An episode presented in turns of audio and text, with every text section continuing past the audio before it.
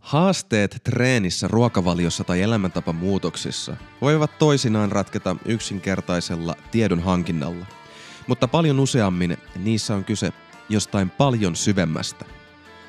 Pintaa raaputtamalla voikin jäädä jumiin siihen, että esiin pulpahtaa joukko ikuisuusongelmia, joiden seurauksena jumittaa sormi suussa muutoksen edessä. Miten saada treeni- ja ruokavalion muutokset oikeille urille – ja mitä ne voivat kertoa meille ihmisenä muuttumisesta.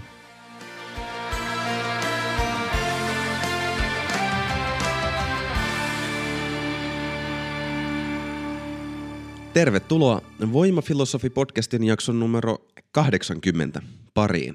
Minä olen Jonne Kytölä.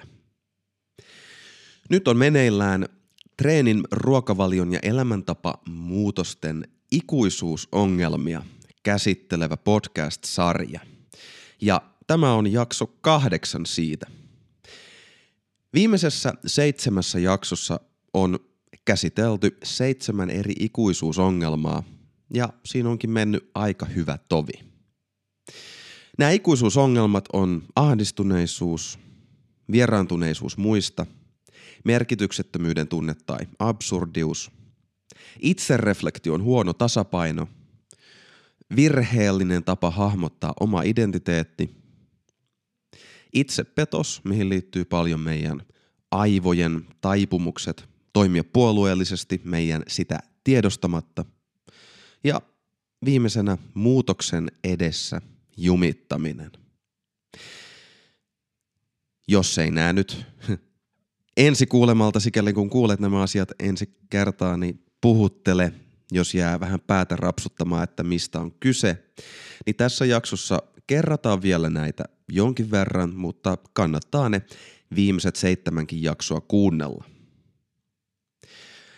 Se, minkä takia mä oon halunnut käsitellä näitä näin pitkän kaavan mukaan, on se, että kun mä mietin treeniä, ruokavalio tai elämäntapa muutoksia omalla kohdalla tai asiakkaiden kohdalla ylipäänsä, kun seuraan koko tätä meidän kulttuuria, jossa näistä asioista puhutaan. Niin nyt kun mä oon toisaalta paneutunut kognitiotieteiden filosofian puolella, olen perehtynyt näihin asioihin ja täältä on paljastunut nämä ikuisuusongelmat, niin näyttää siltä, ainakin mulle, että kun me mietitään näitä arkisempia kysymyksiä siitä, että miten kannattaisi liikkua tai syödä, niin oikeasti jos pintaa alkaa rapsuttaa ja katsoa vähän sinne syvemmälle, mitä siellä on meneillään, niin ne on nimenomaan nämä ikuisuuskysymykset, jotka meillä tulee vastaan, jotka niitä todellisia haasteita on. Mä itse hahmotan tätä vähän sillä tavalla, että okei, meillä on niitä arkikysymyksiä, ne voi olla toisinaan vaikeita, mutta jos ne on todella avaan arkisia, niin sit yleensä ne ratkeaa myös aika pienellä vaivalla. Sen sijaan nämä ikuisuuskysymykset on ikuisuuskysymyksiä, ne ei mene ikinä pois, ne on isoja. Ja mä oon jotenkin alkanut miettimään sitä, että arkikysymykset on vähän niin kuin videopelissä perusviholaisia, joita tulee tavallisessa kentässä vastaan. Mutta jokainen näistä ikuisuuskysymyksistä on vähän niin kuin boss fightti, päävastus, ja yhdessä ne taas muodostaa massiivisen vastustajan, vähän niin kuin muinaisen hydran, liskohirviön, jolla on monta päätä. Ja ongelma on se, että jos sä yrität katkaista vaan yhden sen päistä, niin sinne kasvaa aina uusi tilalle, pahimmassa tapauksessa useampia.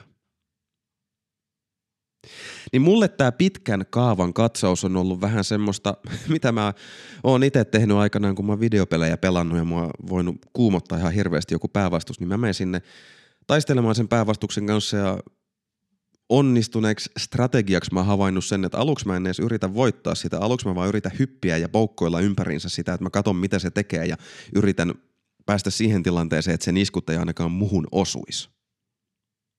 Niin vähän samalla tavalla. Toi seitsemän jakson kartoitus on ollut sitä poukkoilua sen asian ympärillä silleen, että saisi jonkinlaisen otteen. Ja sen jälkeen – mitä nyt tästä jaksosta 80 eteenpäin tullaan tekemään. Voi alkaa katsoa sitä, että mites näiden ikuisuusongelmien kanssa oikein kannattaisi painia? Miten sitä hydraa kannattaa sitten lähestyä? Mutta otetaan esimerkin kautta kertaus, niin pysyy työmuistissa vähän, että minkä asioiden ympärillä tässä oikein pyöritään. Ja mä otan nyt oman esimerkin. Tota, minä olen ykköstyypin diabeetikko ja sen lisäksi mulla on suvussa, öö, olkoonkin se sitten tottumuksista vai itäsuomalaisista geeneistä johtuen, niin taipumusta kärsiä korkeista kolesteroliarvoista. Ja tässä nyt kun on 31-vuotias ja diabeetikko, niin meikäläisen veriarvoja seurataan säännöllisesti ja siellähän ne huonot kolesterolit on. Viitearvojen yläpuolella. Ai ai. No hyvä. Siinä on omat keskustelut sitten hoitohenkilökunnan kanssa edessä, mutta miltä tämä näyttää näiden ikuisuusongelmien näkökulmasta? Kun mä alkanut miettiä sitä, että itselläkin monenmoisia fiiliksiä tämän asian ympärillä, eikä ne kaikki ole vaan semmosia, että okei, korkeat kolesteroliarvot, no niin, nytten muutetaan ruokavaliota ja sitten neuvotellaan, koska aloitetaan statiinihoidot ja sillä hyvä. Mä, mä en ole niin suoraviivainen tyyppi. Ehkä muutamat ihmiset on, mutta mä en. Ja kun mä oon asiaa tarkastellut, niin kyllä mä sen huomaan. Mua ahdistaa tämä ajatus, että mulla on korkeat kolesteroliarvot. Sitten tulee se ahdistukselle ominainen sisäinen konflikti. Toisaalta on kysymys terveydestä, pitkäikäisyydestä ja toisaalta on kyse taas siitä, että mulla on tietynlaiset tottumukset. Mä nautin syödä tietyllä tavalla, mä nautin tietyistä ruuista ja nämä kaksi asiaa on ristiriidassa. Ja sieltä kohoaa sitten esiin se ahdistus siitä, että hetkonen, että kumpaa mä nyt oikein haluan enemmän tai millainen mä oon, muuttuuko, joudunko mä niinku katsomaan itseäni eri tavalla, joudunko mä toteamaan, että hei, mä oon tavallaan sillä puolella, jos nyt niin voi sanoa, että mä edustan jollain tavalla, vaikkapa valmentajana, terveellisiä elämäntapoja. Ja samaan aikaan mä huomaan, että musta on aika iso osa, joka tässä kolesterolikysymyksen kohdalla on silleen, että no mut kun mä haluan syödä niitä mun terveydelle kolesterolin näkökulmasta haitallisia asioita. Ja mä niin kun todella haluan sitä, mä en tarkoita sitä, että se on houkutus, vaan että mä teen niin. Mä syön paljon kananmunia, mä tykkään juustoista ja rasvasista maitotuotteista. Niin mikä mulla on tärkeää? Mä en tiedä, mua ahdistaa. Musta tuntuu siltä, että mua temmotaan eri suuntiin. Sitten taas vieraantuneisuuden kohdalla suhteessa muihin ihmisiin, kun puhutaan ryhmäpaineesta ja muusta, niin toisaalta siellä nimenomaan on se mun kuvittelema ryhmäpaine siitä, että jos mä esimerkiksi haluan olla uskottava valmentaja, niin munhan pitäisi sitten olla malli esimerkki siitä, miten mä omat kolesterolin ja terveellisen ruokavalion laitan kuntoon. Ja samaan aikaan mä huomaan, että Mä oon kuitenkin elämässäni aika monessa kohtaa ollut semmoinen vastarannan kiiski. Ja tulee välillä semmoinen minä vastaan lääkärit henkinen ajatus. Sieltä täältä pieniä, no en tiedä onko ne tiedonjyväsiä, mutta informaation jyväsiä, kommentteja ja muita tämmöisiä on jäänyt päähän, että hei ne statiinit, ne ei välttämättä olekaan niin hyvä juttu. Ja kolesteroli, onkohan se nyt niin, onko se just se tärkeä juttu terveydessä – mitkä ne oikeasti on ne riskit, minkälaisista todennäköisyyksistä puhutaan. Et jollain tavalla mulla on epäluuloinen olo ja toisaalta mulla on taas sellainen olo, että mä haluaisin kunnioittaa yleistä tieteellistä konsensusta ja hoitohenkilökuntaa, lä- lääkäreitä. En mä tiedä, tää on vaikea. Tulee sellainen vieraantunut olo, että mä en oikein tiedä, kenen, kenen puolella mä nyt tässä olen – mitä mä tekisin? Onko mulla niinku joku porukka tai joku heimo, jonka, johon mä luotan tässä asiassa? Kun en mä myöskään luota siihen, että vastustetaan kaikkea tieteellistä konsensusta sen takia, että se on muka jotenkin korruptoitunutta. Ja että nimenomaan tiede on ainutlaatuisen korruptoitunutta jollain sellaisella tavalla, että siihen ei voi luottaa. No, ahdistus, ahdistuneisuus ja vieraantuneisuus, ne koski suhdetta itseen ja suhdetta muihin. Ja sitten tämmöinen laajin suhdekysymys oli se, että suhde koko maailmaan, se, että mitä merkitystä isossa mittakaavassa. Niin tässä jälleen tulee se jännitys esiin, jännitys, jännite. Jännite tulee esiin, että no onko sillä väliä? Jos mä hoidan muuten mun terveyden niin hyvin kuin mä osaan ja tässä kolesterolijutussa mä sit joustan, koska mulle tietynlainen tapa syödä on tärkeä – tai mä pidän siitä, niin onko sillä sitten niin väliä? Ja siellä vähän kolkuttelee se, no okei, no jos sille ei ole väliä, niin miksi sille ei ole väliä?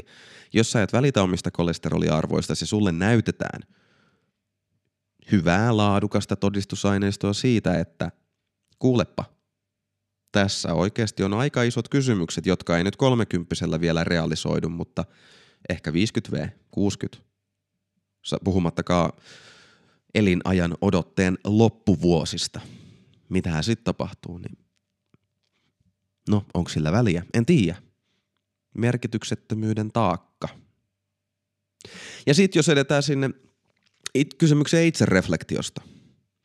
Se, että millä tavalla mä pidän mun impulssini hallussa ja millä tavalla taas mä pidän sen hallussa, että mä ylikontrolloi kaikkea. Niin toisaalta mulla on se mun perusimpulssi tottumuksista ja tavoista ja joistain uskomuksista tulevat impulssit, no et kyllähän mä nyt hittosoiko haluan syödä ne mun kananmunan ja juustoni ja haluan syödä välillä pizzaa ja niin päin pois. Niin siellä on ne impulssit ja nyt se ensimmäinen askel on se kysymys, että no pitäisikö niitä hallita. Että se, kun mä saan sen ilmoituksen verikokeista, että hei, huono kolesteroli on koholla, niin jollain tavalla se on viesti siitä, että – sulla on tietynlainen tapa toimia, mahdollisesti impulsiivinen, mutta tässä on tämmöinen pitkän aikavälin ongelma, joka voisi vaatia huomiota, parempaa itsereflektiota ja suunnittelua. Ja äh, vitsit se on työlästä. En jaksais, en jaksais. No okei, okay, ehkä mä jaksan. Ja sitten mä alan selvittää tätä asiaa että kun mä haluan tehdä sen kunnolla, kun mä oon kuitenkin epäluulonen ja mä en usko semmoisiin niin sanottiin cookie cutter ratkaisuihin, että jokaiselle lätkästään vaan se joku yleinen, yleinen ratkaisu ja sillä hyvä. Että mä haluan vähän miettiä tarkemmin, mistä siinä on kyse. Ja sitten selviääkin, että kolesterolia luultavasti kohottaa erityisesti tyydyttyneet rasvat. No hyvä. Ja sitten selviää, että tyydyttyneitä rasvoja onkin yli kymmenen erilaista ja ne kaikki vaikuttaa eri tavoilla. Voi hyvänen aika. Ja tästä tulee se itsereflektion asian märehtimisen toinen puoli, että sit kun alkaa itsereflektoida liikaa, niin sitten ei saakaan mitään aikaiseksi. Mitään toimintaa ei tapahdu.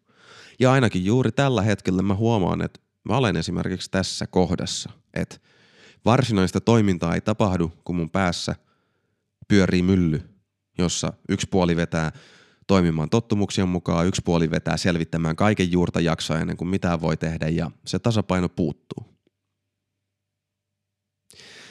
Sitten kysymyksessä virheellisestä identiteetistä.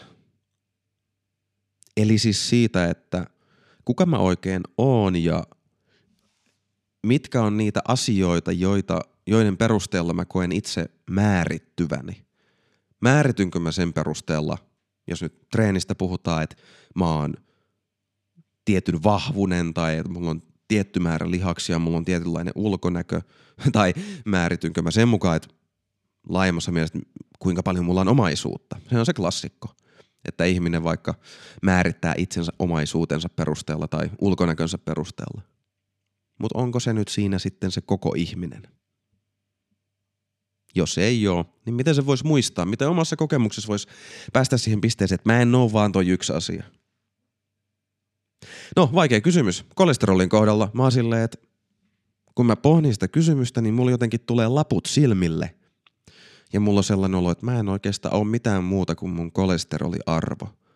Ja mun täytyy nyt jotenkin miellyttää niitä lääkäreitä ja hoitohenkilökuntaa, että on jonkinlainen semmoinen kouluarvosana kysymys – ja mä ainakin on tottunut, että omassa lapsuudessa se jaettu kokemus meidän englannin erityiskieliluokalla, jossa arvosanaa seitsemän halveksuttiin niin oppilaiden kuin opettajienkin toimesta, niin tulee sellainen olo, että tässä on vähän sitä arvosanakaikua. Että mä oon nyt jotenkin huono. Mä en, mä en oo riittävän hyvä tyyppi, kun mun kolesteroli ei ole tarpeeksi hyvä. Tulee kysymyksiä syyllisyydestä ja häpeästä jopa mieleen, mikä sinänsä tuntuu näin sanottuna jopa absurdilla ja sitten kun sitä alkaa miettiä, että kuinka vaikeita elämäntapamuutokset monesti on. Niin eikö nämä on niitä juttuja, mitkä siitä tekee vaikeita, että on kaiken maailman alitajuisia virtoja omassa ajattelussa, omassa päässä. Ja niitä ei välttämättä edes tajua, että ne on siellä ja ne haraa sitä muutosta vastaan. Toiseksi viimeisenä näistä ikuisuusongelmista on tämä itsepetos. Ne aivojen puolueellisuudet. Niistä puhuttiin just pari jaksoa sitten. Niin jälleen huomaan, pysähdyn kuuntelemaan itseäni, niin toinen puoli sanoo, ei, ei, kolesterolilla ei ole väliä, hyvänä aika se on pikkuseikka. Ja toinen puoli sanoo ihan, huutaa, että kolesteroli on maailman loppu. Nyt kun sä sait nämä tulokset, niin nyt John on ratkaistava tämä ongelma kertakaikkisesti, muuten kaikki menee pieleen. Ja kummankin näiden ajatusmallin taustalla on iso joukko muistikuvia, ajatuksia, kumpikin vetää omaan puoleensa. Se on vähän niin kuin, että sen lisäksi, että ne puolueellisuudet, ne kaavat, millä mun aivot toimii, että ne muistaa tiettyjä asioita liittyen siihen, että kuinka voimakas tunnelataus niihin liittyy. Hehe, vink vink, ihmisarvosi perustuu kouluarvosanoihin, eli kolesteroliarvosanoihin tässä kohtaa. Tai että viranomaiset tai auktoriteettitahot eivät kuitenkaan ole selvittäneet asiaa niin perinpohjin kuin täytyisi, täytyy selvittää itse, kehenkään ei voi luottaa. Niin mulla on niin kuin noita erilaisia keskustelevia puolia mun päässä. Ja ne, niillä on taustalla vähän niin kuin omat elämänkokemuksensa. Ne mun aivot on rakentanut ne omat ajatuskokonaisuutensa siinä taustalle. Ja ne on siinä ristiriidassa keskenään. Ja sitten siitä syntyy semmoinen itsepetoksen vyyhti, jossa mä voin yhtenä hetkenä olla ikään kuin täysin toista mieltä ja toisessa hetkessä toista. Ne ohjaa mun toimintaa eri hetkissä eri suuntiin ja sitten mä käyttäydyn ristiriitaisesti. Mitä hyvää kokonaiskuvaa ei ole. Ja sitten se viimeinen, ehkä se kaikkein isoin kysymys näistä, on se, että muutoksen edessä voi jumittaa. Joskus on pakko muuttua. Ympäristö muuttuu, maailma muuttuu, oma elämä muuttuu, omat prioriteetit muuttuu. Jossain kohtaa se voi tulla prioriteetiksi, että nyt sitä ruokavaliota, nyt sitä kolesterolia olisi laitettava parempaa suuntaan. Mutta miltä se muutos näyttää? Mä en tiedä. Mä oon jumissa. Miltä mun ruokavalio voisi näyttää uudella tavalla, semmoisella, että se auttaisi mua laskemaan mun kolesterolia. Ja se on jotenkin, se on, sinänsä toikin on semmoinen yksinkertainen kysymys tavallaan, mutta sitten tavallaan ei ollenkaan. Koska mä voin ihan hyvin googlettaa – low cholesterol, high protein meal for diabetics tai jotain tällaista. Diabetikoille sopivia korkea protsku, matala rasva tai matala tyydyttynyt rasva aamiaisia. Joo, mä voin katsella niitä kuvia ja ei siinä, se voi olla ihan tärkeä osa sitä prosessia. Mutta samaan aikaan mä tunnistan itsessäni sen, että mä oon syönyt kananmuna aamiaisen todella pitkään, siis monien vuosien ajan se on ollut mun yksi tyypillisimmistä aamiaisista, niin ihan vaan siinä mun elämäntavassa ja kokemuksessa mulla on sellainen olo, että mä en, mä en jotenkin näe, miten se toteutuu. Mulla ei ole semmoista kontaktia, mulla ei ole sitä tietoa. Ja tuntuu, että sen takia jumittaa, että minkä, minkä kaiken täytyy muuttua. Miten mun kaupassa käyntirutiinien pitää muuttua, minkälaisia reseptejä mun pitää opetella. Mitä jos mä en tykkää niistä? Mitä jos mulla tulee ikävä niitä hyviä ruokia? Mitä jos se on kurjaa? Mitä jos, mitä jos, mitä jos? Ja tällaisia haasteita on paljon. Ei sen tarvi olla pelkästään toi kolesteroli. Ihan sama, mikä, mikä kysymys tulee vastaan. Ja voisiko se olla niin, että jos tällaisten kysymysten kanssa joutuu huomaamaan sen, että ei oikein halua muuttua, ei löydä niitä vastauksia, niin se johtuu siitä, että nämä ikuisuuskysymykset velloo siellä taustalla. Mä esimerkiksi mietin jotain klassista treenikysymystä siitä, että no onks 5 15 sarjaa parempi treeni kuin 3 18 sarjaa. Periaatteessa ihan yksinkertainen kysymys, mutta toisaalta, eikö nuo ikuisuuskysymykset ole siellä taustalla? Et minkälainen tyyppi mä oon? Mikä, mikä ristiriita tässä oikeastaan? Hei, tästä herääkin se huomio, että jos mä kysyn ton kysymyksen – niin mä en ole oikein varma, mitä mun pitäisi tehdä ja mä en edes oikein tiedä, mitä mun pitäisi haluta tehdä. Mä en, mulla on kysymys. Kehen mun pitäisi luottaa, kun mä kysyn tämän kysymyksen? Onko sillä jotain väliä? Onko mulle tärkeää, että tämä mun treenikysymys on järkevä kysymys? Siis siinä mielessä, että onko mun identiteetille tärkeää saada palautetta siitä, että hei, kysyit hyvän kysymyksen, olipa hyvin oivallettu toi kysymys kannatti kysyä. Tai mitä se merkitsee, jos joku sanoo sulle, että itse asiassa toisen kysymys on täysin irrelevantti. Kanssa nyt tajut, että sä oot hölmö, eihän tuolla ole mitään väliä. Sun pitää keskittyä tohon ja tohon muuhun juttuun. Miltä se tuntuu? Vai voiko tämä olla joku itsereflektioon liittyvä juttu? Se, että mä oikeastaan ennemmin jumitan näiden kysymysten pohdinnassa tällaisten – yksityiskohtiin menevien treenikysymysten pohdinnassa, kuin menisin nyt vaan sinne salille ja treenaisin. Onko se mulle keino vältellä sitä itse duunin tekemistä? Ja mitä tahansa. Niin mä väitän, että aika usein noi kysymykset on oireellisia. Se, että no kuinka monta sarjaa JNE, kuinka monta toistoa, tai mikä liike mun kansis valita. Tai onko kananmuna proteiini parempaa kuin lihaproteiini ja niin päin pois, niin mm, mä luulen, että aika paljon mielenkiintoisempia ja oikeasti myös toimivimpiin lopputuloksiin päästään. Jos huomaa, että siellä taustalla on aina kysymys, ei pelkästään siitä itse asiasta, vaan me vähän niin kuin jatkuvasti vaivihkaa kysytään siellä taustalla ääneti kysymyksiä, jotka liittyy noihin ikuisuusongelmiin. No, siinä oli nyt tämä kertaus esimerkkien kautta noista ikuisuusongelmista. Mutta samalla tavalla se, mitä mä tässä on nyt taustatutkimusta tehnyt, katsellut kognitiotieteellisiä luentoja. Mainittakoon nyt vielä tämä John Verwaiken Awakening from the Meaning Crisis-sarja, joka on hyvin filosofinen, mutta myös kognitiotieteellinen, eli yhdistelee toisaalta filosofista pohdiskelua, mutta toisaalta antaa tällä hetkellä ajantasaisinta tietoa siitä, mitä kognitiotiede tietää meistä ihmisinä.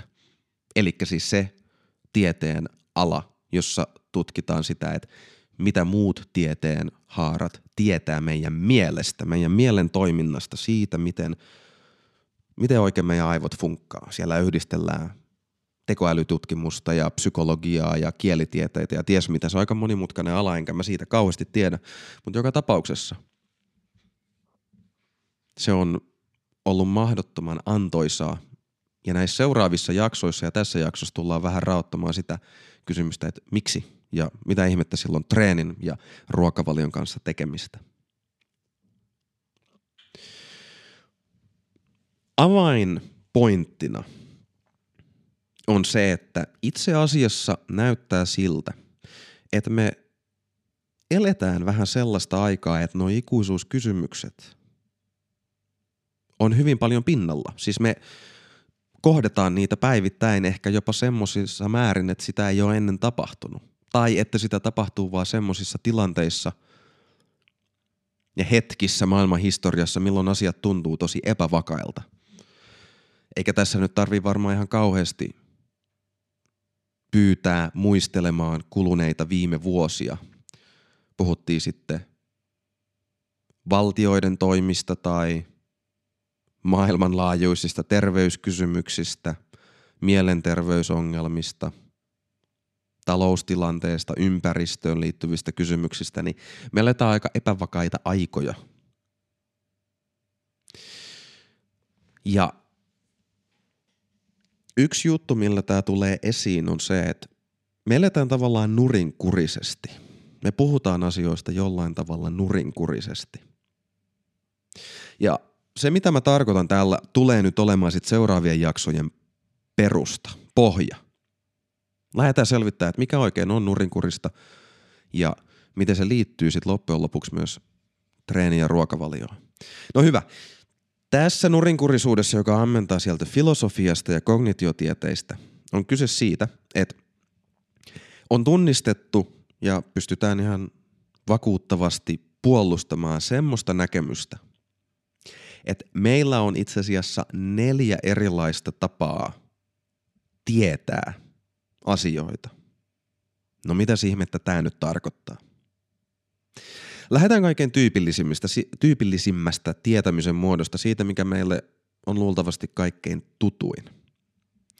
Niin se, mitä me yleensä ajatellaan tietona, on ainakin mulle ja väittäisin, että aika monelle muulle, on väittämiä. Joku sanoo näin, joku perustelee asian näin.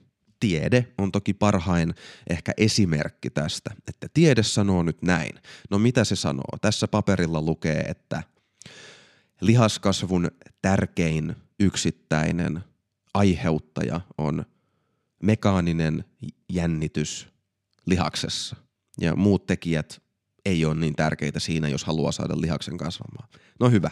Siinä on tavallaan tietoa. Siinä on väittämä teoreettista tietoa. Mutta eihän siinä ole kaikki. Jos mennään tasoa syvemmälle, niin sit voidaan alkaa puhua käytännöstä. Ja tämä on seuraava taso.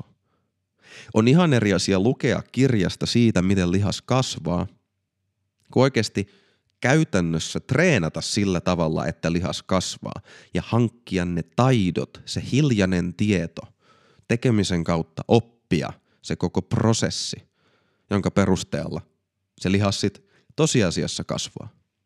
Niin siinä on seuraava taso ja se on jo vähän syvempänä, koska vaikka me voidaan puhua siitä, niin se itsessään ei ole puhetta. Se on jotain muuta, se on, se on aktiivista toimintaa ja taitoja. Sitten mennään vielä yhtä tasoa syvemmälle. Tämä on toiseksi viimeinen, näitä on neljä. Toisiksi syvin taso on se, missä tuleekin kysymykseen se, että miten me oikein koordinoidaan sen teoreettisen tiedon ja sen käytännön tekemisen, käytännön taitojen välillä. Miten me saadaan se homma toimimaan?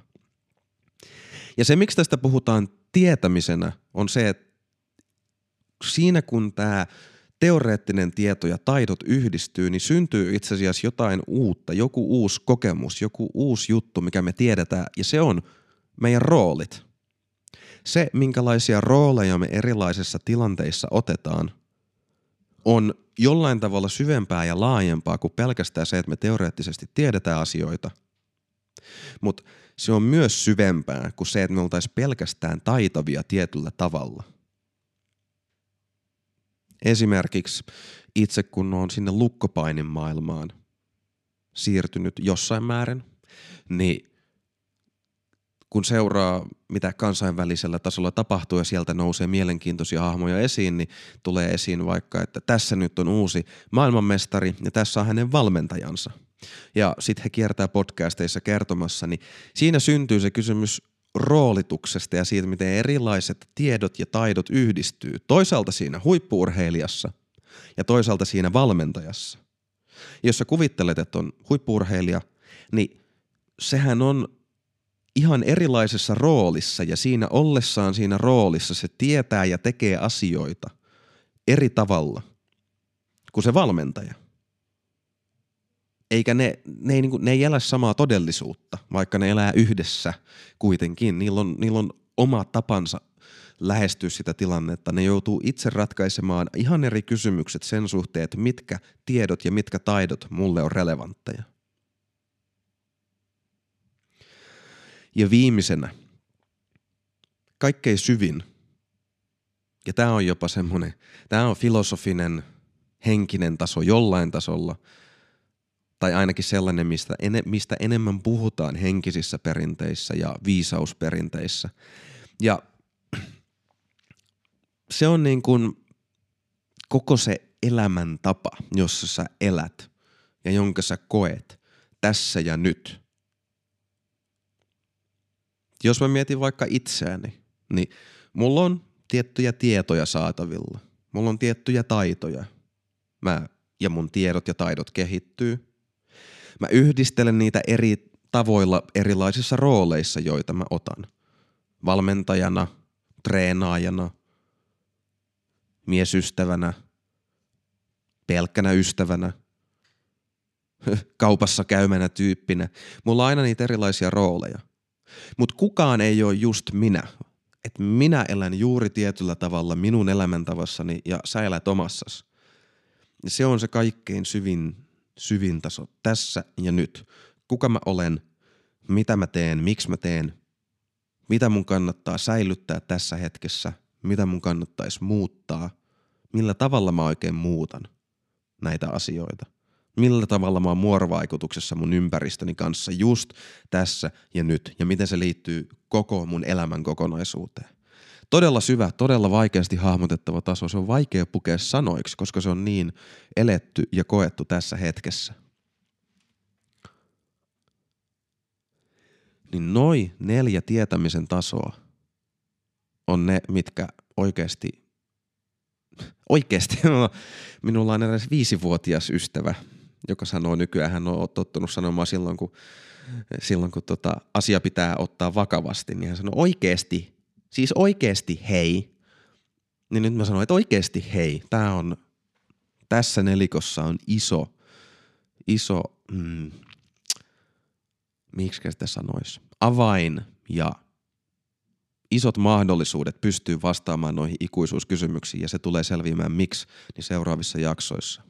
Mutta se nurinkurisuus johtuu siitä, että jos pysähtyy miettimään kaikkea sitä keskustelua, mikä meillä on, kaikkea sitä, miten me yritetään ratkaista meidän ongelmia, niin valtaosa ajasta me kiinnitetään huomio siihen ykköstasoon, siihen ihan perusteoreettiseen tietoon. Me kunnioitetaan tiedettä valtavasti keskimäärin ja me luotetaan, että se antaa meille hyvät ratkaisut. Ja jos meillä on lähipiirissä tai julkisessa keskustelussa ihmisiä, jotka vaikuttaa asiantuntevilta ja siltä, että heillä on hyvää tätä teoreettista sanoilla ilmastavaa tietoa saatavilla, niin me ollaan silleen, että jes, tossa on, tossa on tyyppi paikallaan. Ja me annetaan tälle tavalle lähestyä ongelmia ja kysymyksiä ihan valtava painoarvo. Sitten me annetaan kyllä ihan suht hyvin painoarvoa. Aina se ei mun mielestä ole tarpeeksi esillä. Me annetaan aika hyvin painoarvoa taidoille. Ja jos kuuntelit jaksot 50 ja 51 aikana, niin siellä puhuttiin motivaation peruselementeistä, niin taitojen kehittyminen oli yksi isosta, kolmesta isosta motivaation elementistä, niin ne on tärkeää olla mukana. Ne on isossa roolissa siinä, että miten, miten me oikein saadaan itsemme liikenteeseen. Taitojen kehittyminen, taitojen omaksuminen – niin näistä me puhutaan ehkä silloin, kun me puhutaan tosi vakavista kysymyksistä, tosi isoista kysymyksistä, niin mulla tulee sellainen fiilis, että me ei kuitenkaan puhuta taidoista tarpeeksi. Mutta sitten taas urheilun parissa tai harrastusten parissa jotenkin sieltä kumpuaa se ajatus, että hei, se on, se on tärkeää myös se tekeminen. Ei vaan se, että meillä on sitä parasta mahdollista hienoa tietoa. Ja nämä kaksi tasoa, jotka oli kuitenkin ne vähän pinnallisemmat tasot, niin ne oikeastaan, ne on melkein ne, mistä me puhutaan koko ajan, kun me yritetään ratkaista kysymyksiä siitä, että mitä meidän pitäisi tehdä ja millä tavalla toimia. Mutta ei me ihan kauheasti sitä enää puhuta niistä rooleista. Jollain tavalla tuntuu, että ne kysymykset rooleista, että mitä on olla hyvä valmentaja, mitä on olla hyvä valmennettava, mitä on olla hyvä mies tai vaimo tai kumppani, mitä tarkoittaa olla hyvä vanhempi, mitä tarkoittaa olla, rohkeinen kuin sitä edes kysyä, mitä tarkoittaa olla hyvä lapsi. Niin ei me oikein osata puhua näistä asioista. Ja viimeisenä se kaikkein syvin taso, se koko elämää ja olemista koskeva taso, niin en ole ainoa, joka sen puolesta argumentoi, että se on meiltä unohtunut aika lailla. Ja se näkyy nimenomaan siinä, että kun me aletaan puhua kysymyksistä, että mitä mun pitäisi muuttaa, mitä pitäisi tehdä eri tavalla, niin sitten se onkin. Onko se 5 kertaa 15 vai 3 kertaa 18? Onko se parempi? Tai miten tämä kolesteroli? Onko se nyt sitten se mun elämän kiikun kaakun vaankieli kysymys, joka määrittää sen kuka mä oon ihmisenä ja sen, että – voiko mua pitää vakavasti otettavana valmentajana tai ylipäänsä ihmisenä, joka välittää omasta terveydestään. Ne on jollain tavalla tosi pinnallisia kysymyksiä ja mulla on sellainen fiilis, että meidän on vaikea, meillä ei ole ikään kuin työkaluja lähestyä noita syvempiä tasoja ja sen takia niin paljon juttuja menee pieleen, että me jäädään sinne ikuisuusongelmien kanssa painimaan jotenkin sitä asiaa edes tiedostamatta. Tästä huolimatta mä kuitenkin näen treenin, ruokavalion. Mä näen ne niin konkreettisina asioina, että itse asiassa mulle näyttää siltä, että mikään muu kuin niin konkreettiset asiat ei voi olla väylä siihen, että alkaa ymmärtää näitä asioita paremmin. Et jos miettii sitä, miten itse liikkuu, miten itse treenaa tai mitä syö, niin ne jollain tavalla, jos niihin kysymyksiin haluaa todella vastata, jos haluaa, että ne asiat menee parempaan suuntaan, niin silloin joutuu kohtaan nämä kaikki asiat. Oikeasti omassa arjessaan, siinä käytännössä, siinä koko elämäntavassa ja niissä rooleissa, joita itsellä on – Miten mä pystyn muuttaa mun liikuntaa ja ruokailutottumuksia niissä rooleissa, joita mulla on? Ja miten se istuu mun koko elämän tapaan? Eli jollain tavalla treeni ja ruoka on tosi käytännöllinen pelikenttä lähteä tutkimaan näitä asioita. Ja toisaalta sitten taas laajemmassa mielessä mulla on sellainen kutina – että jos ne ottaa näin konkreettisessa ja loppujen lopuksi aika rajatussa mielessä silleen, että no mä mietin treeniä, se on niinku helppo juttu, mitä mä teen siellä kuntosalin puolella. Sen voi rajata vaikka sinne kysymykseen kuntosalista. Tai ruoka, okei. Mä ostan ruokaa, mä laitan ruokaa, mä syön ruokaa ja mä teen sivoukset ja tiskaukset siihen liittyen, niin se on aika rajattu kokonaisuus. Ja mä veikkaan, että jos tällaisissa konkreettisissa rajatuissa arkielämän osa-alueissa alkaa pohtia näitä kysymyksiä, niin tulee pikkuhiljaa oppineeksi sen, että mitkä on niitä tärkeitä tietoja ja taitoja, jotka täytyy omaksua, millä tavalla ne istuu osaksi omia rooleja ja sitä elämäntapaa, mikä itsellä on. Ja sit, ja tämä on mun mielestä se iso pointti, sit näitä taitoja voi alkaa soveltaa muilla elämän osa-alueilla. Ja sitä kautta ikään kuin tapahtuu se, että treeni ja ruokavalio kehittyy sen takia, että sille, niille antaa niiden ansaitsemaa huomiota. Ja samalla se huomio ja ne asiat, ne ongelmat, joita niissä ratkaisee, samalla kehittää semmoisia yleisiä taitoja, joita voisit soveltaa missä tahansa muualla. Eli tässä tulevissa jaksoissa mua kiinnostaa se, että miten tarkalleen noi eri tietämisen tasot, miten ne oikein pelittää? Miten ne auttaa meitä ikuisuusongelmien kanssa? Ja oikein juurta jaksaen päästä, päästä tarkemmin perille siitä, että miksi treeni ja ravinto voi olla niin hyvä pelikenttä näiden kysymyksien pohtimiselle. Joten Hydra on nyt tunnistettu, sen ympärillä on pompittu ja tutkittu oma aikamme, että miten se oikein sieltä hyökkäilee. Ja seuraavaksi lähdetään tutustumaan siihen, että miten ihmeessä sen kanssa voisi pärjätä. Kiitos kuuntelusta. Jos jakso sai ajatukset liikkeelle tai opit jotain uutta, niin rohkaisen jakamaan jakson somessa tai vinkkaamaan sen ystävälle, hyvän saan tutulle tai vaikka sitten vihamiehelle. Lisäksi olisi mainiota, jos hyppäisit mukaan seuraamaan meikäläistä Instagramissa at jonne-voimafilosofi, sillä mä olisin kiinnostunut kuulemaan sun omin sanoin, että mitä ajatuksia tai kysymyksiä sulle jäi tästä jaksosta. Se tältä erää. Kuulemiin.